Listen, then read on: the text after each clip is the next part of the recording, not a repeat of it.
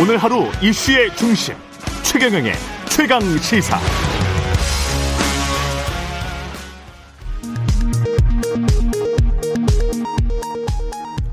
라디오 정보센터 뉴스입니다.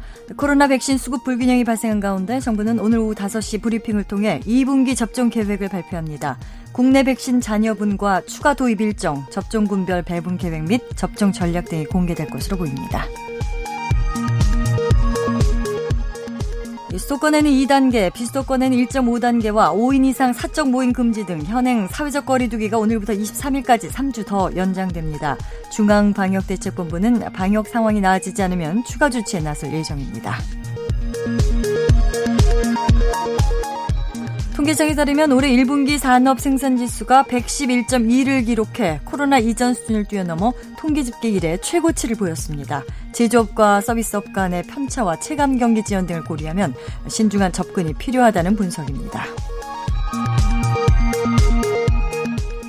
오늘부터 주식시장에서 공매도가 1년 2개월 만에 부분 재개됩니다. 재개 대상은 코스피 200과 코스닥 150 주가 지수를 구성하는 시가총액이 크고 유동성이 풍부한 종목들입니다.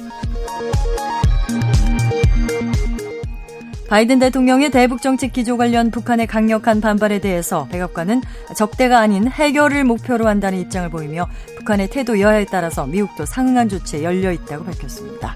라디오 정보센터 뉴스 아나운서 변희영이었습니다.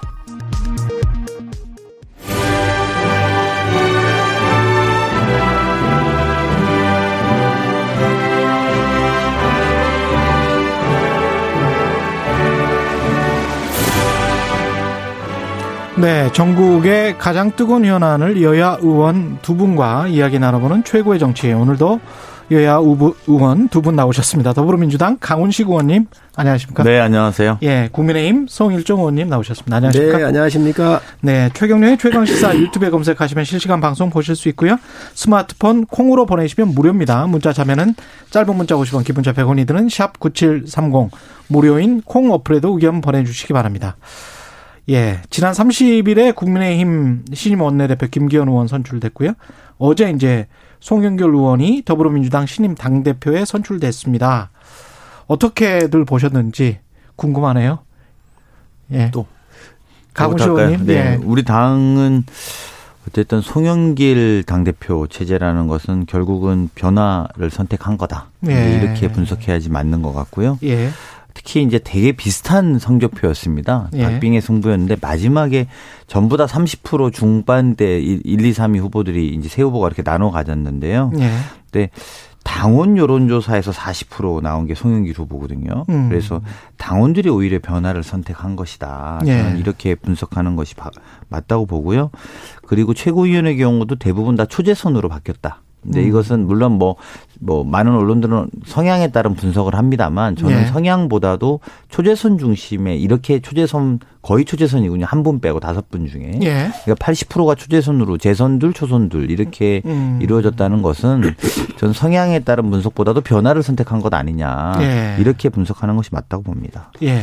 송 의원님. 우선 송영길 대표님 어, 당대표 됐는데 축하를 드리고요. 예. 어, 저희가 볼 때는 그 친문의 성향은 어쩔 수 없이 굉장히 강하게 남아 있다. 어, 가강에 나왔다. 어, 왜 그러냐면 만약에 송영길 대표하고 홍영표 대표 이자 대결로 했으면 음. 분명히 홍 그 저 저 그 홍영표 후보가 이겼을 거예요. 또 우원식 의원께서 나가셨어도 양자 대결로 했으면 이겼을 것이다. 그런데 삼자에 아주 절묘한 이 삼분지계가 형성이 돼가지고 예. 표차들이 별로 안 났잖아요. 예. 1위와 2위가 0.59%가 이렇게 났고요. 그렇죠. 그래서 예. 거의 그 정말로 여론조사로 보면 오차 범위 내에 있어서 뭐 의미 없는 숫자가 돼버렸는데 음. 이게 3분지계로 되다가 보니까 그래도 제가 봤을 때는 송 의원을 선택을 한 것 같아요. 음. 그런 의미에서 이 의미를 분석해 봤을 때 친문의 영향력이 굉장히 강하구나 하는 걸 보여줬고 예.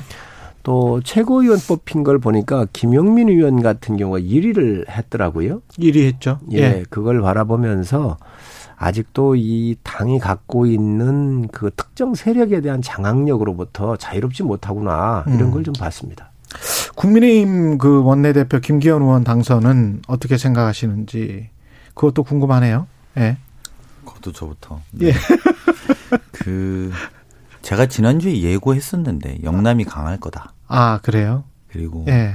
사실상 영남이 압도적인 승리를 했죠. 예. 그리고 어 그거를 좀 어떤 의미로 보면 국민의힘에서는 변화를 뭐 이렇게 작은 표든 큰 차이는 아까 이제 우리 우리 당에 대한 평가도 그렇게 해주셔서 음.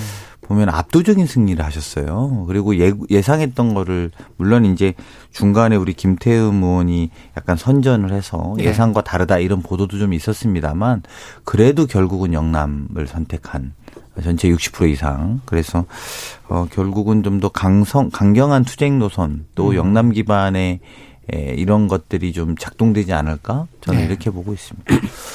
외면으로 보면은 강 의원님께서 말씀하시는 게 뭐 그렇게 들릴 수도 있을 거예요. 예. 그런데 김기현 의원 이렇게 보시면은 음 개파색이 없으신 분이에요. 친박과 비박이 이 많은 음, 전쟁을 치르고 뭐 또 서로 이렇게 힘겨루기를 할 때 김기현 의원께서는 지방 울산시장을 하셨거든요. 예. 그래서 이러한 개파색이 없는 분이시고 음. 굉장히 유연하고 합리적인 분이에요. 강한 분이 아니에요. 예. 그건 다 알고 계세요. 그래서 16, 어, 17, 18, 19대 하실 때도 그 이제 의원을 하셨는데 음. 그래서 굉장히 합리적인 분이다. 그러나 원칙이 뚜렷한 분이잖아요. 예. 그래서 어 하여튼 인품적으로 보면 굉장히 실력과 또 정치적인 강강 모든 걸 다 행정 능력까지 또 사법부 출신이세요. 판사를 예. 하셨잖아요. 그래서 입법, 사법, 행정을 다 경험한 정말 몇 안 되는 굉장한 자원이시지요. 그런데 이제 이게 영남색이라고 자꾸 얘기를 하는데 의원 101명이 당내에 선거를 한 거예요. 예. 그래서 이거는 누가 더 이 정권을 견제하는데 음. 아, 비교적 합리적이고 또 싸울 때 싸우고 협상할 때 협상할 수 있는 사람이 누구냐 음. 이런 것을 좀 본 것이고요. 또 이변도 일어났습니다. 김태무 예. 의원이 어 이제 2등으로 올라섰잖아요. 예. 근데 이제 이런 부분에 대해서 굉장히 궁금해 좀 하시는데 음. 김태무 의원이 굉장히 담백하고 인간적이세요. 뭐든지. 그러다 보니까 의원들하고의 스킨십도 좋고 음. 또 선명한 또 정치적인 감각을 갖고 계신 분이기 때문에 예. 그런 부분들이 반영된 거 아닌가 생각을 합니다. 예. 결론적으로 보면 이 김기현 음, 어, 신임 대표는 이 정권에 각이 좀 쓰시는 분이죠. 음. 울산 음, 지방 선거 할 때의 부정 선거 사건의 당사자이시고 예. 또 청와대 여덟 개 그 부서가 관련이 돼서 14명이 기소되어 있는 이런 사건 속에서 굉장한 그 피해를 입으셨던 분이기 때문에 또 이런 정치적 자산이 의원들 사이에서 상당히 공감을 받았다 이렇게 말씀드릴 수 있습니다. 종합을 해보면 우리 당은 이제 합리하고 유연하고 그 다음에 또는 이제 변화를 아니, 저는 주- 그렇게 야박하게 말 안 했거든요. 굉장히 본인 자당에는 되게 예. 어, 굉장히 아끼면서 남당은 저- 저는 저렇게 야박하게 말씀 안 드린 것 남의 같아요. 당은 영남이나 이제 친문이거나 뭐 이런 아니, 저, 저는 저는 그래도 팩트만 말하는 거 팩트만. 예. 저도 팩트를 얘기를 한 것이고요. 아, 팩트는 예. 다르죠. 또 그건 뭐 제가 야당은 반박할 게 많습니다만. 좀 공세도 하는 거니까. 예. 아니 근데 뭐. 김기현 의원님은 대표님은 이 원내대표 되시고 이제 청와대에서 오찬 제안을 했잖아요. 그러면 좀 합리적이고 유연하시면 이렇게 같이 밥도 먹고 그러실 수도 있는 것 아, 같은데. 저는 예. 저는 김기현 합리적인 의원께서 유연한 말만 그런 거야. 김기현 의원께서 굉장히 잘하셨다고 생각을 해요. 예. 옛날에 이재호 대표께서 말씀을 하실 때 당시 음. 김한길 원내대표셨을 거예요. 사학법과 관련됐었을 때 예. 첨예하게 여야가 대립을 했습니다. 그때 노무현 대통령께서 참 노무현 대통령 그런 면에서 굉장히 훌륭하신 분이 있어요. 음. 훌륭하세요. 그래서 청와대로 두 원내대표를 부르셔가지고 밥을 함께 하면서 음. 의제가 어느 정도 얘기가 됐던 거예요. 그래서 김한길 대표한테 예. 양보하시면 어떠느냐 이래가지고 그 사학법이 철회된 적이 있습니다. 그래서 뭐 대통령께서 부르셔가지고 새로운 원내 지, 어, 대표한테 식사 제의하시고 이런 건 좀 긍정적으로 보고요. 음. 그러나 이제 들어오신 지가 뭐 어, 되신 지가 하루 지났잖아요. 그렇기 네. 때문에 의제도 좀 설정하고 어 여야의 어떤 여러 가지 첨예한 문제 같은 경우도 좁히면서 예. 그 의제에 대해서 대통령께서도 좀 힘을 실어준다든지 이런 음. 것들이 사전에 조율이 안 되면 갈 수가 없는 겁니다. 조율이 됐었어야 됐다. 전 뭐. 어떻게 생각하세요? 우리 강 의원님 예. 좀전 예, 그런 역할 좀 하시죠. 옛날 옛날 옛날 이야기는 잘 모르겠고요. 예. 청와대가 첫 수로 밥상을 같이 먹자 이랬는데 밥상을 엎은 거잖아요. 음. 그래서 사실은 뭐 그런 논리로 따지면 오세훈하고 박형준 후보는 그러니까 당선자는 어떻게 대통령 만났어요? 사실은 적극적으로 생각하면 본인이 준비돼 있으면 만나서 이야기하고 또 예. 만나자고 요청이 왔는데 예. 그럽시다 이야기해 봅시다 이러면서 의제를 만들어 뭐 대단한 의제 하겠습니까? 음. 그 오세훈 박형준 의원을 한 방에 다 밥으로 만들었어요. 김기현 원내대표는. 그래서 그분들은 뭐 의제 설정이 다 돼서 만났답니까? 그 자리에서 사면 건의도 했고 뭐 예를 음. 들면 네. 그리고 본인들이 생각하는 국민의 목소리도 전달했고 음. 이렇게 하는 거죠. 근데 그거를 뭐 대단하게 세팅이 돼 갖고 대단한 의제가 만들어져서 그런 경우는 봤습니까? 우리 그런 경우 는잘못 봤습니다. 오히려 첫 번에 밥상을 엎은 것 이게 나중에 가서 밥 먹자고 해도 이제 말하기도 어려워지는 거예요. 본인은 그날 이제 그리고 나서 다음날 좀 아차 싶었나 봐요. 네. 그래서 뭐 사전 조율이 된 다음에 만날 수 있다는 거지 안 만난다는 게 아니다 이렇게 말씀하셨더라고요. 음. 근데 조금 그래도 대통령이 밥 먹자 또 그것은 곧 이야기를 하자라는 것인데 준비 안 돼서 안 먹는다라는 답변을 할 것보다는 조금 더 좀 신중하게 본인의 입장들을 제1야당이 그런 거 아닙니까? 아까 합리적이고 유연하다라고 이야기하는 건 다 어디 갔습니까? 저는 좀 그런 건 객관성 있게 해야 된다고 생각합니다. 그리고 예. 뭐 아시겠습니다만 성우님도 목, 좀 결과가 없으면 어떻습니까? 그래도 밥 먹는 것 보는 것 자체가 국민들이 합리적으로 볼 텐데 그리고 그런 결과 끝나고 나서 사실은 야당하고 이야기하고 나서 여당이 언제 좋은 이야기 듣는 거 봤습니까? 밥 먹고 나와서 또 우리 이런 이야기 했다 하시는 거지. 근데 음. 자주 만나고 자주 이야기하고 정치 영역이라는 것이 그래서 조율도 좀 하고 이러는 것이 합리성인 것 같고요. 그리고 그렇게 해야 이야기가 안 되는 것도 국민 민생 많이 어려운데 그런 이야기 전달하셔야죠. 제가 볼 때 그게 맞다고 봅니다. 여당의 바람이지요. 뭐 여당은 뭐 야당에 야당 보고 밥 먹으러 오라고 그러면 예, 예. 알겠습니까? 아, 알겠습니다. 살려가고 이리 하면 좋겠지요. 그러나 음. 그 야당은 그렇게 할 수가 없는 겁니다. 왜 그러냐면 네. 지금 현재의 협치 협치를 청와대가 여러 번 얘기를 했지만 협치가 음. 된게 있나요? 정말 협치한 게 뭐가 있죠? 전혀 없습니다. 야당의 이야기 들어준 적이 있나요? 없거든요. 지금 오세훈 박형준 시장 얘기는 여기는 행정이에요. 예. 정말로 중앙부처에 집 문제를 푼다든지 음. 또이 용적률이라든가 여러 가지 풀 때 중앙정부의 협력 관계가 있기 때문에 이건 정치의 영역이고 행정의 영역이에요. 이분들은. 음. 그러나 어, 김기현 원내대표는 정치의 영역입니다. 여야가 지금 현재 대립 구도에 있잖아요. 이거 풀어줘야 될 게 여당이에요. 야당 대표를 밥을 먹자고 대통령께서 얘기하실 때는 야당이 필요로 하는 게 뭔가 요구사항이 뭔가를 먼저 진중하게 판단을 해서 그거에 대해서 들어줄 영역이 있는지 없는지 이거에 대한 그림부터 그려놓고 나서 부르시는 게 맞는 거지. 됐다고 그래서 무조건 밥 먹자. 전 이건 예, 예 이건 예의가 아니라고 아, 생각을 예. 해. 그래서 알겠습니다. 또 지금 김기현 의원께서 완전히 이것을 노라 노하신 게 아니라 예. 그것은 유효하지만 음. 어찌됐든 여러 가지 의제나 이런 것들을 좀 설정을 해서 협치의 가능성이 있을 때는 들어가겠습니다. 이렇게 얘기를 한 것이기 때문에 완전히 밥을 먹 밥을 먹지 않겠다 문을 닫았다는 건 아니죠. 네. 그렇기 때문에 앞으로 또 유연한 이철희 정부수석이 가 있기 때문에 저는 이철희 정부수석 전번에도 제가 나와서 음. 잘 썼다고 그러잖아요. 네, 네. 아마 이철희 정부수석 같은 분들이 나서셔서 이런 의제 조율도 하고 협치의 음. 어떤 모델 같은 걸 내면 음. 우리 그 원내대표께서 결코 이걸 거부하시지 않으실 겁니다. 밤 이야기는 여기까지 하고요. 당장 현안이 이제 원구성 재배부 문제인데 법사위원장 민주당 박광원 의원이 내정돼 있는 상황에서 이제 김미연 원내대표가 민주당은 법사위원장을 돌려줘야 할 의무가 있다. 이게 어떻게 보면 이제 첫 번째 그 협, 정 치냐 아니면 다시 강대 강의 국면이냐 뭐 이런 그 분류가 될 것 같아요. 어떻게 보세요 이 문제는?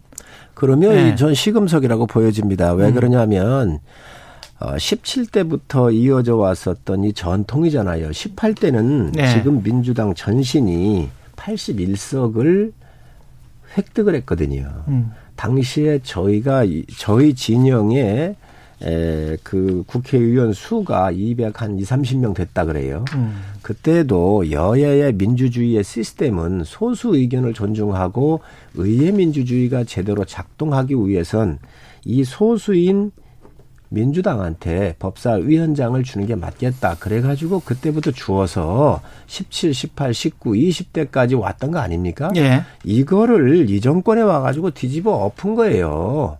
이거 원래 의회의 기능, 전통, 이러한 멋진 민주주의의 모습을 복원해달라고는 야당의 요구를 지금 여당이 거부한다고 하는 것은 협치를 하겠다는 게 아니에요. 협치의 시작은 바로 이런 모습으로부터 시작을 해야 합니다. 그렇기 음. 때문에 저는 지금 원내대표, 신임 원내대표께서 어, 여야 협치의 상징성으로 법사위원장을 내달라고 하는 것은 굉장히 논리적으로도 맞고 또 역사와 전통을 유지해야 하는 우리 의회의 정신에도 맞다. 그렇게 생각합니다.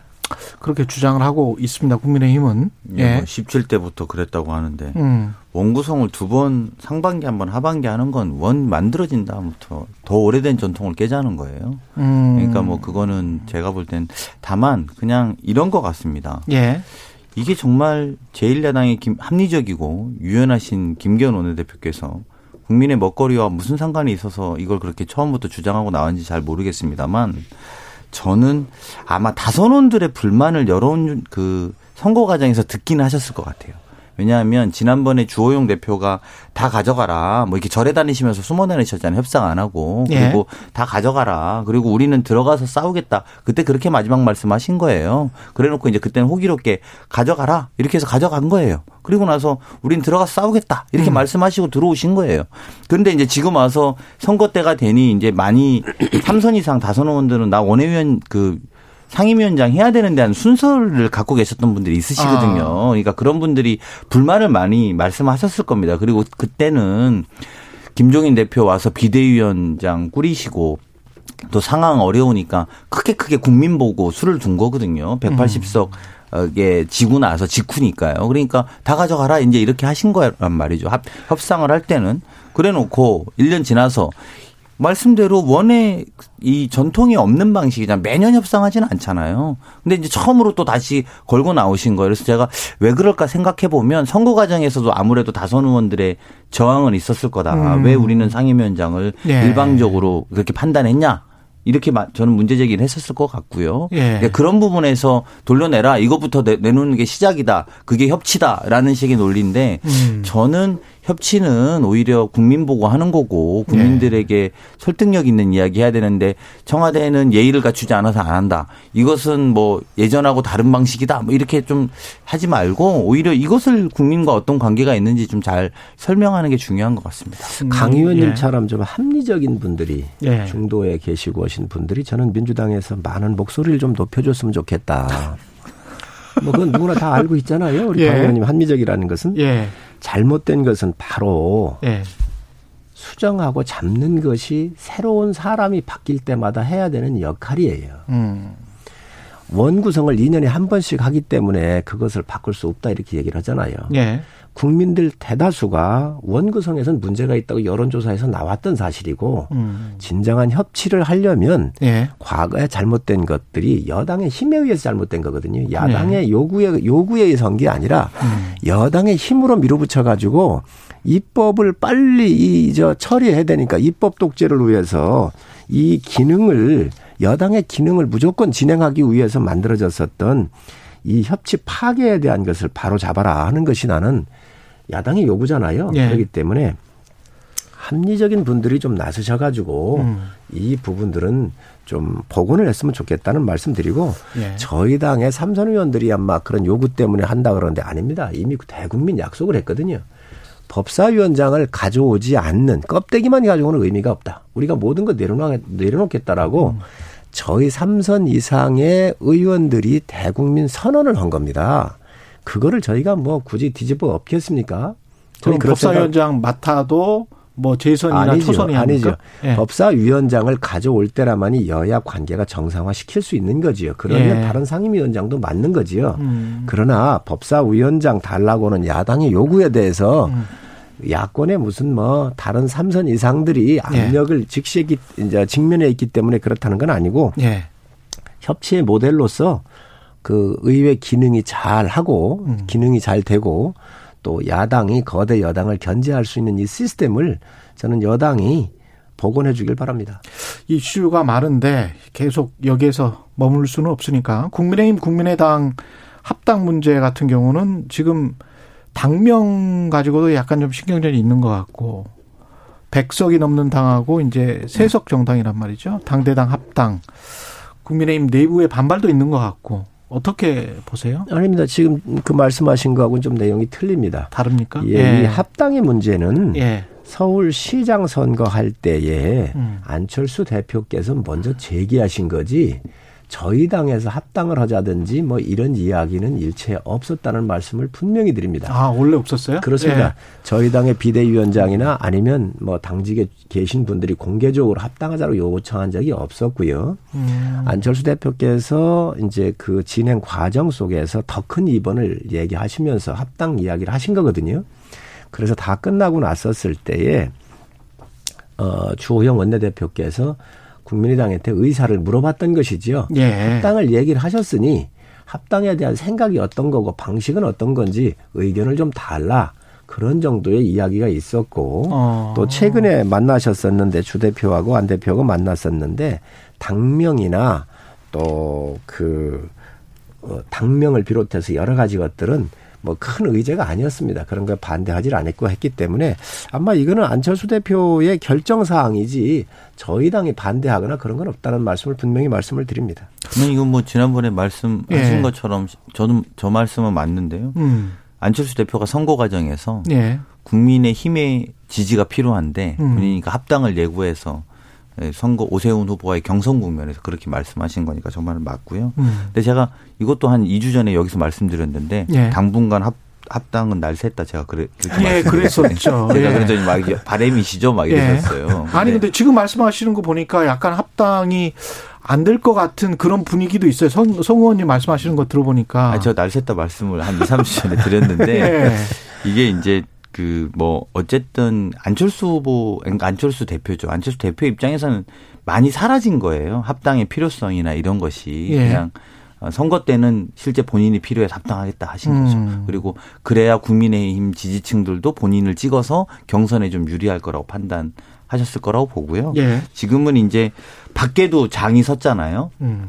안철수 대표나 또는 뭐 윤석열 총장이라 이렇게 밖에도 장이 있고 또 이제 제1야당을 중심으로 한 장도 있단 말이죠. 그러니까 네. 꼭 본인이 들어가야 된다는 절박함이 점점 사라지는 상황이니까요. 네. 그런 면에서 보면 뭐 제가 뭐 타당이지만 음. 좀 이게 요원할 가능성이 높다. 저는 계속 이렇게 봅니다. 그 선거 전에는 사실은 중도 확장 때문에 굉장히 서로 간에 조바심 냈고 민주당도 사실은 마찬가지인 것 같고요. 근데 선거 후에 지금 보면은 사실은 제가 이 단어는 굉장히 싫어하거든요. 도로 영남당, 도로 친문당 이 단어는 너무 한 당을 규정짓는 것 같아가지고 싫어하는데 하여간 언론에서는 그런 이야기를 많이 하고 있으니까 그 상황에서 민주당 쪽 이야기를 다시 한번 돌아가 볼게요. 민주당 같은 경우는 이게 이제 조홍천 민주당 의원도 계속 그 문자 폭탄 이야기하면서 이 민주당이 이대로 가서는 위험하다 그런 이야기를 많이 하잖아요. 그거는 어떻게 보면 이제 중도 확장 이야기인 것 같은데 그런 측면에서 봤을 때 이번에 이제 당 지도부 선출과 이런 것들이 잘 될 것 같습니까? 어떻게 보세요? 아니 저는 약간 예. 그뭐 문자 폭탄이든 예. 문자 참여라고 부르는 이 지점이 예. 좀 과대해서 지금 논의되고 있다. 저는 이렇게 보는 편입니다. 아, 그래요? 그러니까 예, 예. 그렇습니다. 그러니까 실제로 어 저는 문자는 열성적으로 참여할 수 있다고 보고요. 음. 또 국회의원이 받는 문자는 그럴 수 있다고 봅니다. 예. 어 그거는 또 민주주의 어떤 또 다른 방식으로 지금 음. 나타나고 있는 거라고 봅니다. 예. 다만 좀 과한 사람들이 가끔 있습니다. 음. 그러니까 막 가족 간에 막 이런 문제들까지 파헤치는 분들이 그건 예. 아주 희박합니다만 그런 분들은 상처받죠. 그러니까 본인들이 생각하는 당원으로서 우리 당이 옳게 가지 않는 분에 대한 문제 제기는 좀 충분히 할 수 있습니다만 예. 뭐 저는 받아본 적은 없습니다만 예. 아주 소수의 의원들은 뭐 받아본 적 없으세요? 야, 아니. 정치 잘하시네. 진짜. 아니 그게 아니라 예. 문자 참여는 많이 받아요. 예. 뭐 이- 그런 열성적인 예. 당원들의 비토나 화내는 예. 건 많이 받습니다만 예. 어떤 아주 소수의 의원들은 막 가족이라든지 이런 뭐 아픈 사연들도 막 건들고 하는 모양이에요. 음. 그러니까 그런 것들은 저는 받아본 적이 네. 없다는 취지인 거고. 근데 그런 분들 이야기 들어보면 굉장히 속상해 하시더라고요. 근데 음. 그런데 저는 그거 본질은 아닌 거고요. 뭐 보통 우리가 선거에 패배하면 늘 당심이 민심과 괴리됐다 이런 이야기 늘 듣는 겁니다. 여당이든 네. 야당이든. 근데 중요한 거는 지금 당의 철학과 운영이 민심과 근본적으로 괴리됐다고 보기보다는 지금 시점에서는 100% 민심과는 확실히 다르다. 이렇게 음. 지적받은 거 아니겠습니까? 예. 근데 이것을 이런 과정에서 일부 당원들이 민심과 괴리된 목소리 내는 것 음. 이것이 마치 우리의 패배의 원이다. 음. 이렇게 주장하는 건 좀좀 아, 과도하다라고 그거가- 보는 거고요. 다, 다르다. 예, 그리고 오히려 그렇게 단순화시키는 걸 경계해야 된다. 음. 그분들은 우리가 180석 할 때도 우리 당을 지지했던 분들입니다. 그러니까 예. 그분 때문에 저희가 지금 이런 패배를 맞이했다라고 하는 것은 좀, 좀 과도한 해석이고 지금 그래서 이 논의가 좀 불필요하게 확대되어 있다라고 보고요. 예. 오히려 그런 일부가 당 전체를 대변하거나 맞느냐 대변한다 아니다 이런 식의 논쟁 즉 0과 1이다 이렇게 가져가면 우리 당도 발전과 개선의 여지가 없습니다. 음. 오히려 그분들보다 왜 우리가 표- 어, 합리적인 분들의 표심이 좀 떠났는가 이런 것들을 놓고 중심에 토론해야 되는 것이 맞다 저는 이렇게 생각합니다. 예. 서인주 의원님 관련해서 민주당과 관련해서는 하실 말씀 없으세요? 예. 너무 또 여당 공격만 하면 또 싫어하시니까. 그러면 제가 야당 관련해서 좀 여쭤보는 게 야당도 지금 어떻게 보면 조금 딜레마 같은 게 김기현 의원님이 원내대표가 되시면서 주호영 전 원내대표 같은 경우에 또 용남 쪽이시란 말이죠. 거기다가 이제 나경원 전 원내대표, 황교안 전 대표 같은 경우에 만약에 이 레이스에 가세를 한다면 상당히 뭐랄까요. 과거의 그 광석 이미지가 좀 있어요. 국민들한테. 그러면 이게 좀 부담이 되지 않나 똑같이 그런 생각이 좀 있거든요. 어떻게 보십니까?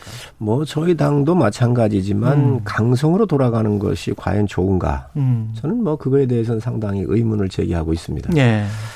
어, 합리적인 사람들이 가야죠. 그런데 영남당의 이미지를 씌우는 것은 굉장히 잘못돼 있어요. 그거는 잘못된 프레임이다. 아, 그렇습니다. 그거는 뭐 정치적인 반대 진영 쪽에서 씌우고 싶은 그런 프레임이겠지만 예. 음. 영남당이라고는 이미지는 없거든요. 골고루 다 있고요. 예. 또 그러면 우리가 송영길 대표께서 이제 고등학교까지 호남에서 나오셨잖아요. 예. 인천에서 지었고 그러면 송영길 대표 호남 출신인데 그럼 민주당 보고 이 당은 그러면 호남당이라고 할 겁니까? 음. 그건 아니잖아요. 예. 그리고 또 김종인 대표께서 민주당 가셔가지고 그 대승을 일으키셨잖아요. 전번에 예. 공천 위원장 맡으시면서 그러면 김종인 위원장이 그러면은 민주당으로 이렇게 프레임을 씌워가지고 할 수가 있나요? 아니거든요. 음. 그래서 지금 영남당이라고는 이미지 때문에 다른 사람들의 뭐 여러 가지 제약 요건을 주호영 어, 하고. 있다고 하는 예. 건 상당히 바람직하지 않고요. 예. 저는 그런 생각을 해요. 앞으로 지금 현재 원내대표를 뽑는 것은 100명의 국회의원들이 뽑았기 때문에 당내 내부적인 측면에서 또 원내 전략적 측면에서 판단한 것이고 당대표는 영남이든 아니든 향후에 우리가 대선을 준비해야 되기 때문에 음. 대선의 구도에 누가 더 적합하고 음. 그리고 그런 모든 국민적 측면에서 용광로로 끓게 할 수 있는 그런 지역이나 음. 또 구- 어, 우리 당원 전체를 묶어서 예. 대표할 수 있는 사람을 놓고 예. 그리고 충청이든 호남이든 기타 지역이든 어느 지역이든 간에 대선 후보에 이 구도를 짜는 데 적합한 사람이 누구냐를 전략적으로 우리 국회의원들이나 당원들이 판단할 내용이다. 예. 이것을 어떤 지역적 한계로 자꾸 프레임을 씌우는 것은 바람직하지 맞지 않다고 않다. 생각을 합니다. 강훈식 의원님 한 10초, 20초 남았는데. 예. 10초에 뭐 말씀을 드릴 게 있어요. 잘 하세요. 영남당이라고 안 할 테니까 예. 신문당이라 하지 마세요. 그러시면 되죠. 우리 둘 다 벗어납시다. 예. 두분 말씀 감사하고요. 최고의 정치 국민의힘 성일정 의원, 더불어민주당 강훈식 의원이었습니다. 고맙습니다. 네. 감사합니다. 고맙습니다.